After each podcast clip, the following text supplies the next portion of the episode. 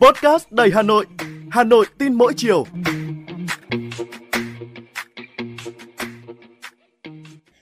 Chào bạn, tôi là Thu Minh. Bạn đang nghe podcast Hà Nội tin mỗi chiều.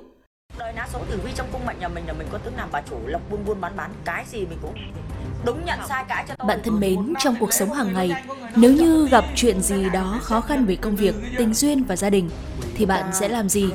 Chắc hẳn không ít người đã lựa chọn đi xem bói để mong cầu một hướng giải quyết.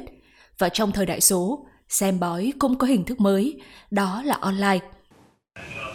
Ai mà sinh vào ngày mùng 1, mùng 7, 13 theo Cục An toàn Thông tin, trên các nền tảng mạng xã hội như Facebook, TikTok hay các website, hàng loạt các cá nhân nhân danh sư thầy, nhân danh thầy bói tạo một thị trường tâm linh phủ đầy trên không gian mạng. Mỗi hội nhóm có thể lên tới hàng trăm ngàn thành viên tham gia. Các tài khoản giao bán đề tài bói toán hoặc bói toán kèm theo việc giao bán các vật phẩm như bùa yêu, lá phong thủy khá là phong phú. Và không khó để cư dân mạng tìm kiếm được hàng chục tài khoản để có thể xem bói chỉ sau vài cú click chuột. Dư luận từng xôn xao về việc một tài khoản TikTok tự nhận mình là ông đồng phán đoán vận mệnh quá khứ hay tương lai bằng câu cuối cùng thiện ác, ác báo, hay cô đồng bổ cao, đúng nhận sai cãi ở Hải Dương. Chủ nhân các tài khoản đều đã bị công an triệu tập và phải chịu hình phạt tương ứng với 7,5 triệu đồng. Tuy nhiên, tình hình lừa đảo trực tuyến vẫn diễn ra khá phức tạp. Vậy nguyên nhân là do đâu? Phải chăng có cung, ắt có cầu? thấy các bạn em cũng một số bạn cũng từng xem bói online trên mạng về học vấn với tình duyên các thứ thì em cũng tò mò nên là em xem theo ạ. Trước đây mình có xem bói online tầm 1 đến 2 lần. Mình phải xem chỗ nào kiểu có người xem rồi hay là bạn bè gì đấy thì mình tìm. là đặt tiền rồi nhờ người khác xem một một Câu chuyện cung cầu cũng chỉ là một trong những lý do cho việc tràn lan mê tín dị đoan trên mạng xã hội. Theo Phó Giáo sư Tiến sĩ Phạm Bích San, nguyên nhân dẫn đến tình trạng bói toán phát triển tràn lan như hiện nay là do một bộ phận dân cư có đời sống kinh tế khó khăn, ngày càng xuất hiện nhiều căn bệnh quái ác mà y học chưa giải quyết được, với nhiều bất ổn rủi ro tiềm ẩn và trên hết là khủng hoảng niềm tin. Một nguyên nhân khác xuất phát từ mong muốn tìm kiếm nguồn năng lượng mới để an ủi tinh thần nên phải tìm đến những lời giải thích tâm linh hoang đường. Có rất nhiều trường hợp hành nghề buôn thần bán thánh, nói ra những thông tin về bói toán, tướng số thiếu cơ sở khoa học khiến đối phương lo sợ đến mức phải đặt tiền để hóa giải thì đó là dấu hiệu lừa đảo. Nhiều nạn nhân bị lừa đảo, có người mất vài chục triệu, có người mất đến vài trăm triệu đồng.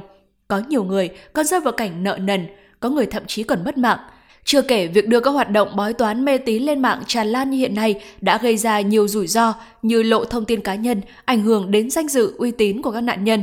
Khi nhiều người dân tin tưởng một cách mù quáng và vận may rủi, tạo ra nhiều cơ hội cho những đối tượng lợi dụng hình thức tâm linh online trục lợi, lừa đảo, vô hình chung đã khiến giá trị của tâm linh cũng bị biến tướng theo.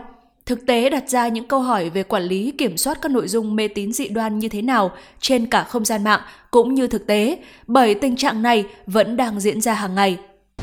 ta nếu như mày không làm cái lễ cúng nghi Trong khi cô đồng thầy bói có thể thu về hàng trăm triệu đồng, thì số tiền phạt 7,5 triệu đồng thực sự không có ý nghĩa gì. Việc xóa bỏ hoàn toàn tệ nạn bói toán không phải là chuyện dễ dàng trong một sớm một chiều, bởi tò mò là bản chất của con người. Từ xa xưa cho đến ngày nay, con người luôn có xu hướng tò mò về tiền vận, hậu vận của mình. Nhưng nếu quá lệ thuộc vào bói toán, sẽ đánh mất khả năng làm chủ cuộc sống.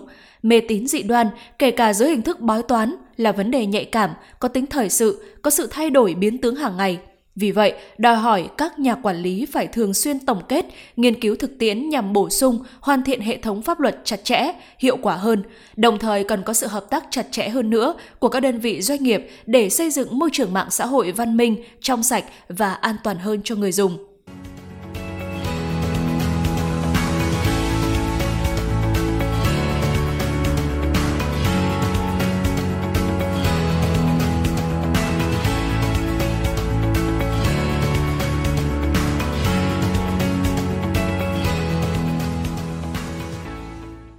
Bạn đang nghe podcast Hà Nội tin mỗi chiều. Bạn thân mến, trong vụ tai nạn liên hoàn trên cao tốc Cam Lộ La Sơn ngày 18 tháng 2 vừa rồi, ngoài nguyên nhân chủ quan là do tài xế xe ô tô vượt ẩu, nhiều ý kiến cho rằng một phần do thiết kế đường. Trước đó, trên tuyến La Sơn Túy Loan cũng đã xảy ra một vụ tai nạn giao thông. Hậu quả bước đầu xác định hai người chết tại hiện trường, 20 người bị thương được đưa đi cấp cứu tại các bệnh viện. Như vậy, chưa đầy một tháng, hai vụ tai nạn giao thông nghiêm trọng liên tiếp xảy ra, làm 5 người chết, hơn 20 người bị thương. Lực lượng chức năng xác định do tài xế ô tô con vượt sai quy định.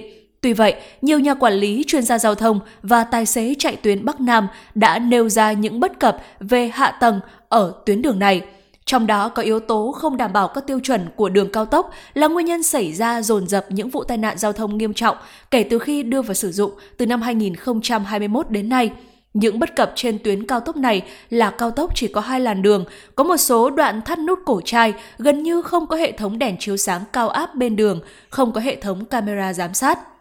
Trước nguy cơ tiềm ẩn tai nạn giao thông trên tuyến đường này, ông Hà Sĩ Đồng, Phó Chủ tịch Thường trực Ủy ban nhân dân tỉnh Quảng Trị từng nhận định, đường cao tốc Cam Lộ La Sơn như hiện nay không thể gọi là cao tốc được. Nguyên nhân những tuyến cao tốc khác trên cả nước đã và đang được đầu tư đều 4 làn đường, trong khi cao tốc Cam Lộ La Sơn lại thắt nút cổ chai, hệ thống hạ tầng thiếu đồng bộ nên rất dễ gây ra tai nạn.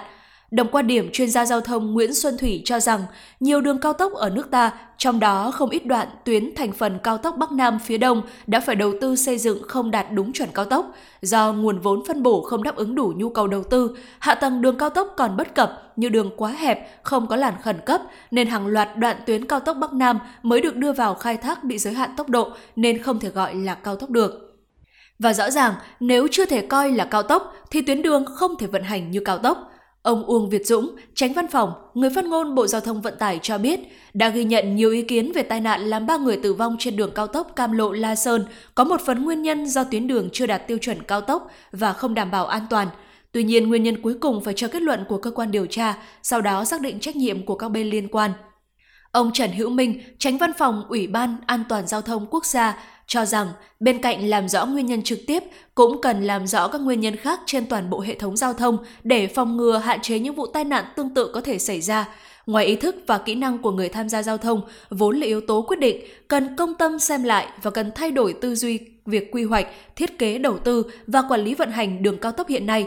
Hậu quả và hệ quả từ những vụ tai nạn giao thông chết nhiều người, làm nhiều phương tiện bị hư hỏng, thiệt hại về người là không thể tính đếm được. Do đó, đây là bài học để chúng ta tính toán, làm hoàn chỉnh cho những dự án thời gian tới.